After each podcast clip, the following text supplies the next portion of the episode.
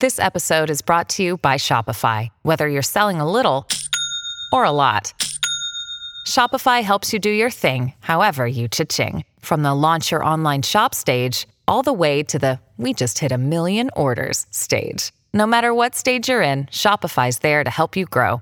Sign up for a $1 per month trial period at shopify.com/special offer, all lowercase. That's shopify.com/special offer.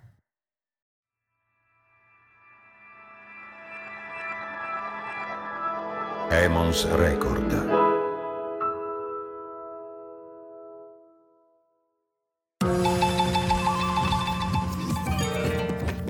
Quante cose sappiamo del Giappone? Io sono Giorgia Sallusti e vi do il benvenuto a Yamato, un viaggio nel Giappone che non vi hanno mai raccontato. Yamato è l'antica parola che identifica il primo regno giapponese, quel nucleo di territorio da cui è nato il paese del Sol Levante. Con Yamato vi porterò alla scoperta della sua cucina, della letteratura, dei manga, passando per i ciliegi in fiore, i samurai e il fruscio dei kimono. Ma perché proprio io? Forse perché sono una yamatologa, cioè una studiosa della cultura giapponese.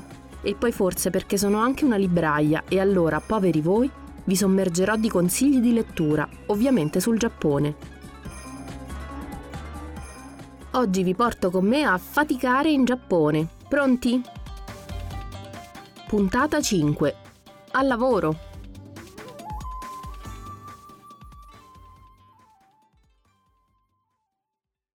Parliamo di dedizione al lavoro. Nessuno forse può battere il tenente dell'esercito giapponese Onoda Hiroo. Qual è la sua storia? È presto detto. È il dicembre del 1944 e nel pieno del conflitto tra Giappone e Stati Uniti Onoda Hiroo viene assegnato a Lubang, un'isoletta al largo delle coste filippine nelle mani degli americani. Poche settimane dopo, un attacco statunitense costringe i soldati giapponesi di stanza a Lubang a una guerriglia di posizione all'interno della giungla e Onoda deve separarsi dai commilitoni. Resta prima con altri 2 soldati e poi, alla morte di questi, da solo a combattere, ma per altri 30 anni. Nel 1959 viene dichiarato morto e solo nel 1974 viene ritrovato e riportato in Giappone. Per tutti questi anni, senza contatti col resto del mondo, Onoda ha continuato la sua battaglia attaccando dalla giungla i cittadini filippini, in attesa dei rinforzi dell'esercito imperiale, senza mai credere che la guerra fosse finita.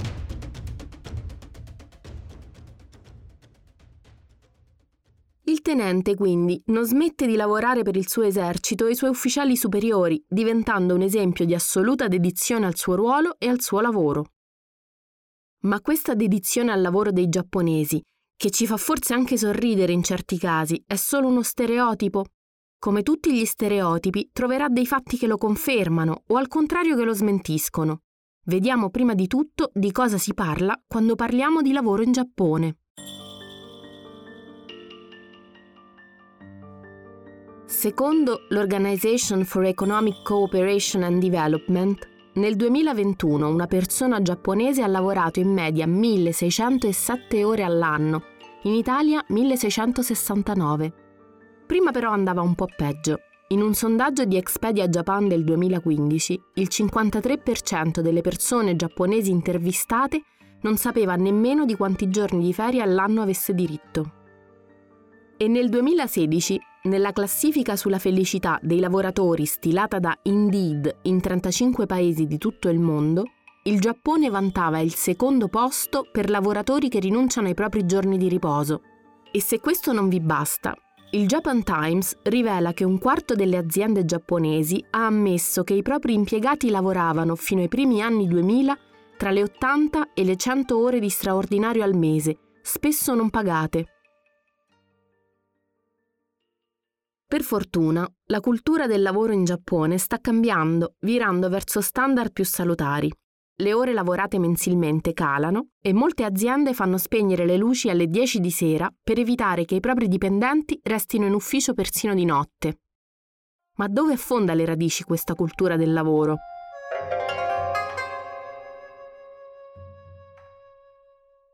Il primo punto da affrontare è la volontà di trasformare il Giappone in un paese moderno industrializzato che si è affermata a partire dal 1868, con l'epoca Meiji.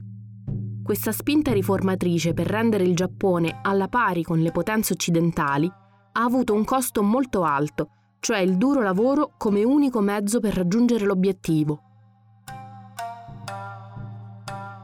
Questa stessa mentalità si è affermata anche dopo la Seconda Guerra Mondiale, quando il Giappone doveva ricostruire il proprio paese e la propria potenza economica.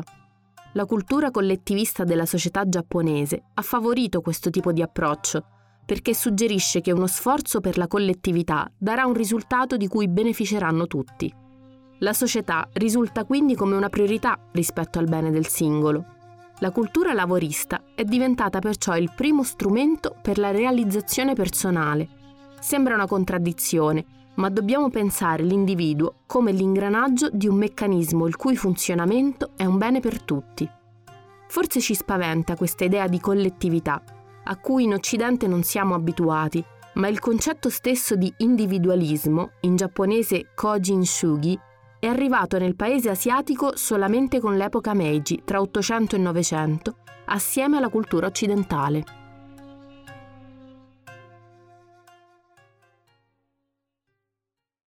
Le storie di businessmen di mezza età che schiattavano a causa di una vita passata a lavorare o che decidevano di suicidarsi per mettere fine al lavoro non sono una novità in Giappone. Negli anni 70 viene coniato perfino un termine specifico, karoshi, che letteralmente significa morte per troppo lavoro. Uno dei primi casi di karoshi è quello dei lavoratori nelle filande della prefettura di Nagano all'inizio del XX secolo. Le persone erano costrette a turni di 14 ore al giorno, tutti i giorni, in condizioni disumane, spesso fino a morire sul luogo di lavoro. Il fenomeno diventa un problema sociale alla fine degli anni Ottanta e si espande in maniera violenta durante la recessione dei 90. Le cause di morte più comuni sono infarto, altre malattie cardiache e suicidio. Solo nel 2015 si sono registrate 96 morti per infarto conseguenti al troppo lavoro e 2159 suicidi, sempre collegati a esaurimento per karoshi.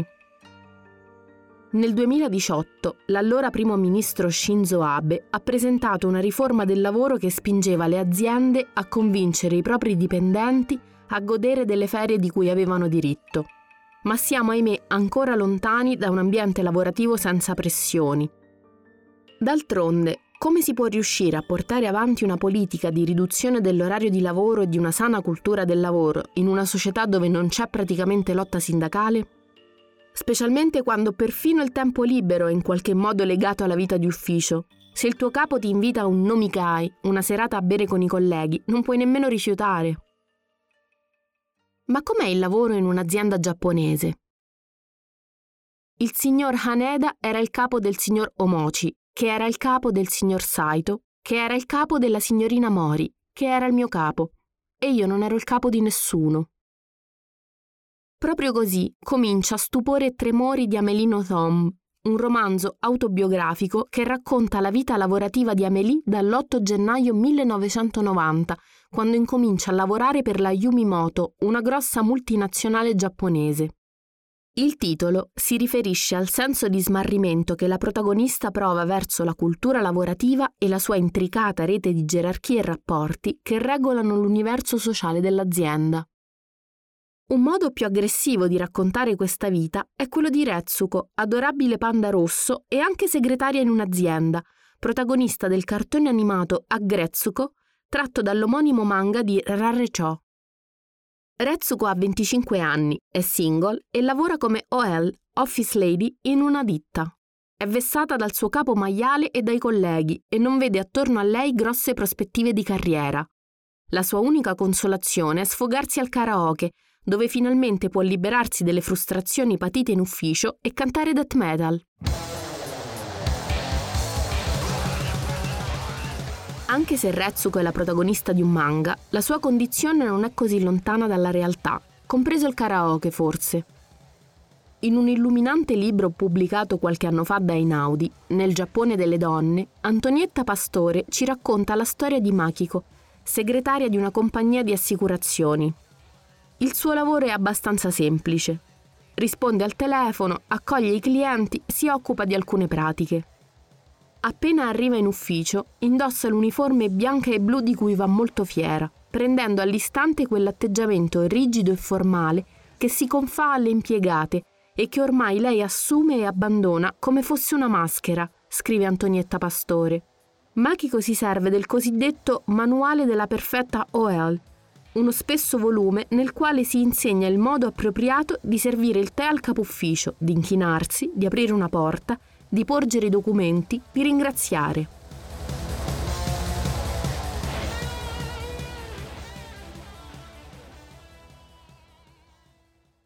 È lo stesso libro che consultano le ragazze in cerca di un impiego.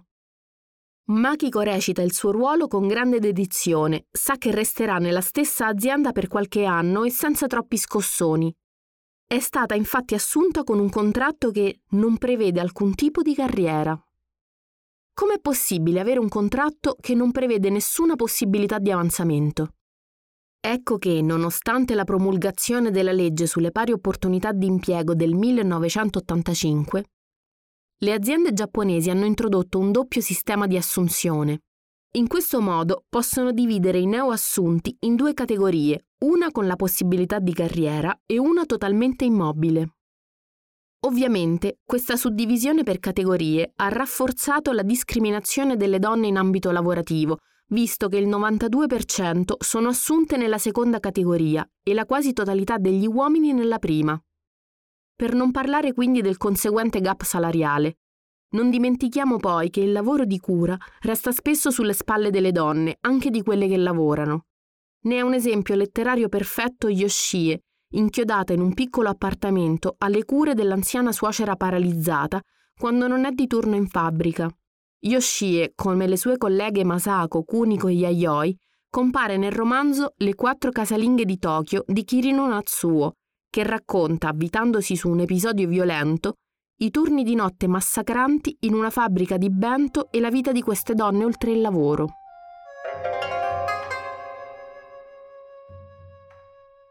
Pensiamo infatti alla vita di una donna che lavora, con gli orari massacranti che abbiamo visto finora. Se questa donna ha figli, potrebbe non trovare un asilo. Fino ai primi anni 10 del 2000, in Giappone c'era posto soltanto per il 33% dei bambini al di sotto dei 4 anni di età e la percentuale scendeva allo 0,8% per quelli al di sotto di un anno. Dal 2018 a oggi, finalmente la lista di attesa, specialmente nelle grandi città, si sta accorciando, ma non è ancora sufficiente.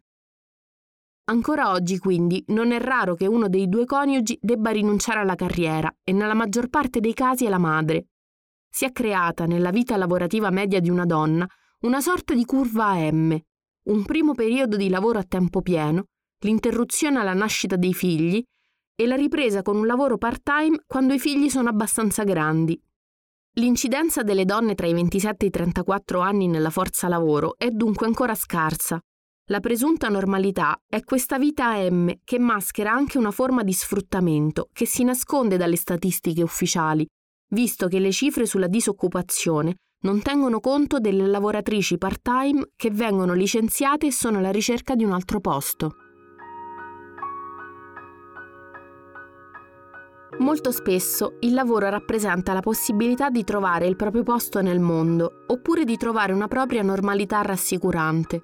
Il concetto di normalità applicato alla vita lavorativa è visibile grazie alle vicende della 36enne Furukura Keiko, singola e commessa part-time di un convenience store, e protagonista del romanzo La ragazza del convenience store di Murata Sayaka. Keiko è in cerca della normalità fin dall'infanzia, condizione che sembra appartenere a tutti gli esseri umani tranne che a lei. Il posto di lavoro, infatti, è un non luogo, artificialmente creato e abitato da persone che sorridono e si muovono secondo rituali stabiliti dalle convenzioni dei rapporti commesso-cliente. Un acquario freddo e asettico dove tutto va avanti come un congegno perfetto, cullato dalla musica del combini composta da formule di saluto, irashaimase, registratori di cassa e campanelli, clientela che abita temporaneamente le corsie sotto le luci al neon.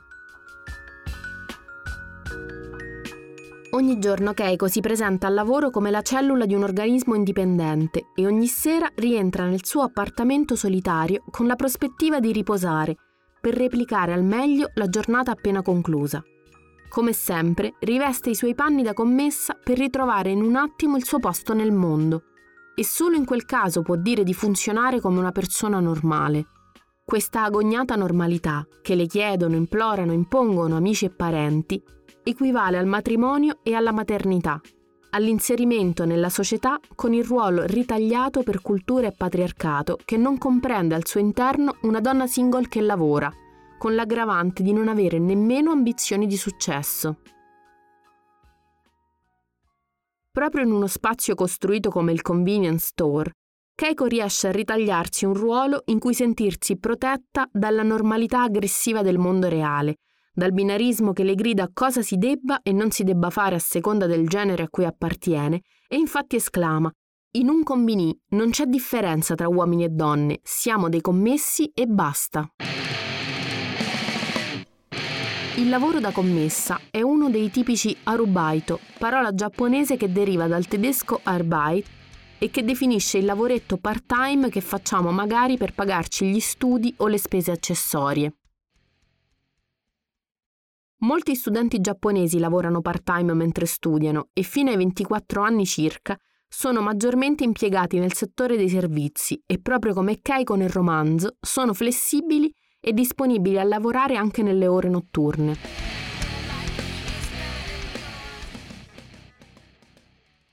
Dopo la stagnazione economica degli ultimi anni, amplificata dalla pandemia, molti giovani hanno deciso di entrare nel mondo del lavoro ma a modo loro.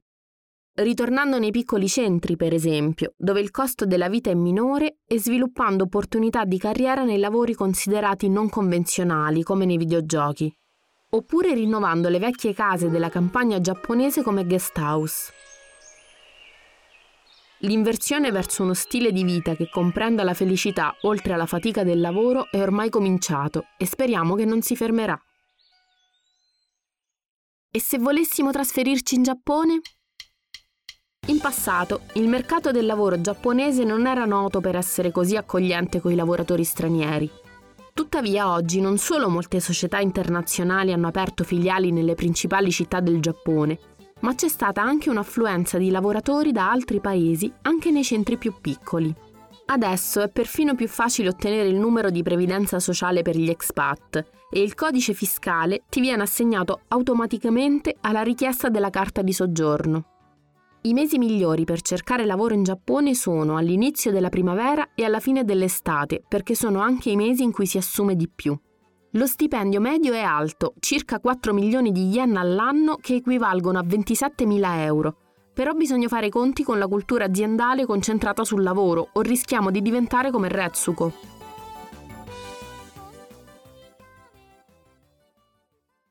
In Giappone il posto di lavoro è spesso visto come una famiglia allargata e quindi i datori di lavoro giapponesi si aspettano che i dipendenti dedichino gran parte del loro tempo e dei loro sforzi alla carriera. Lavorare da freelance in Giappone è possibile, ma difficile. Proprio perché la cultura del lavoro giapponese vede l'azienda come una famiglia, chi lavora da e per sé non è tenuto in grande considerazione. La flessibilità del lavoro ha preso piede ovviamente anche in Giappone, e tuttavia, se vogliamo lavorare da autonomi, dobbiamo fare un po' di fatica in più. Il trucco per imparare a lavorare in Giappone e impararne le norme di comportamento è, come si dice in giapponese, kukyo yomu, cioè leggere l'aria, imparare a comprendere il sottotesto di ciò che sta accadendo. Oggi abbiamo lavorato abbastanza, e allora vi consiglio la lettura di Stupore e tremori di Amélie Nothomb, tradotto in Italia da Biancamaria Bruno per Voland. Lo potete anche ascoltare, magari mentre siete in ferie, con l'audiolibro di Emons letto da Laura Morante. E poi Le quattro casalinghe di Tokyo di Kirino Natsuo, tradotto da Lidia Origlia per Neri Pozza. Se non ne potete più di ditte e aziende multinazionali, allora La ragazza del convenience store di Murata Sayaka, tradotto da Gianluca Coci per EO, è il libro che fa per voi. Vi consiglio anche di vedere Aggretsuko, che trovate ancora su Netflix. Sarà divertente e potrete in caso anche decidere di fuggire dall'ufficio e chiudervi in un karaoke.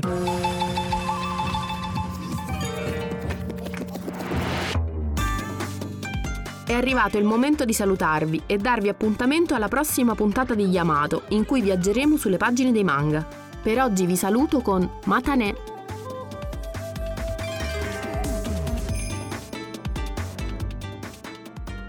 Avete ascoltato Yamato di Giorgia Sallusti, un podcast prodotto da Emons Record. Regia Caterina Bocchetti. Studio di registrazione LRS Recording Studio Roma. Supervisione editoriale Caterina Bocchetti e Paolo Girella. Montaggio e post-produzione Fiammetta Castagnini. Ti è piaciuto questo podcast? Ascolta anche Il Dio che danza di Paolo Pecere e Quattro capanne di Leonardo Caffo. Scopri i podcast prodotti da Emons Record sul nostro sito www.emonsedizioni.it, nella sezione dedicata e su tutti i portali gratuiti di podcast.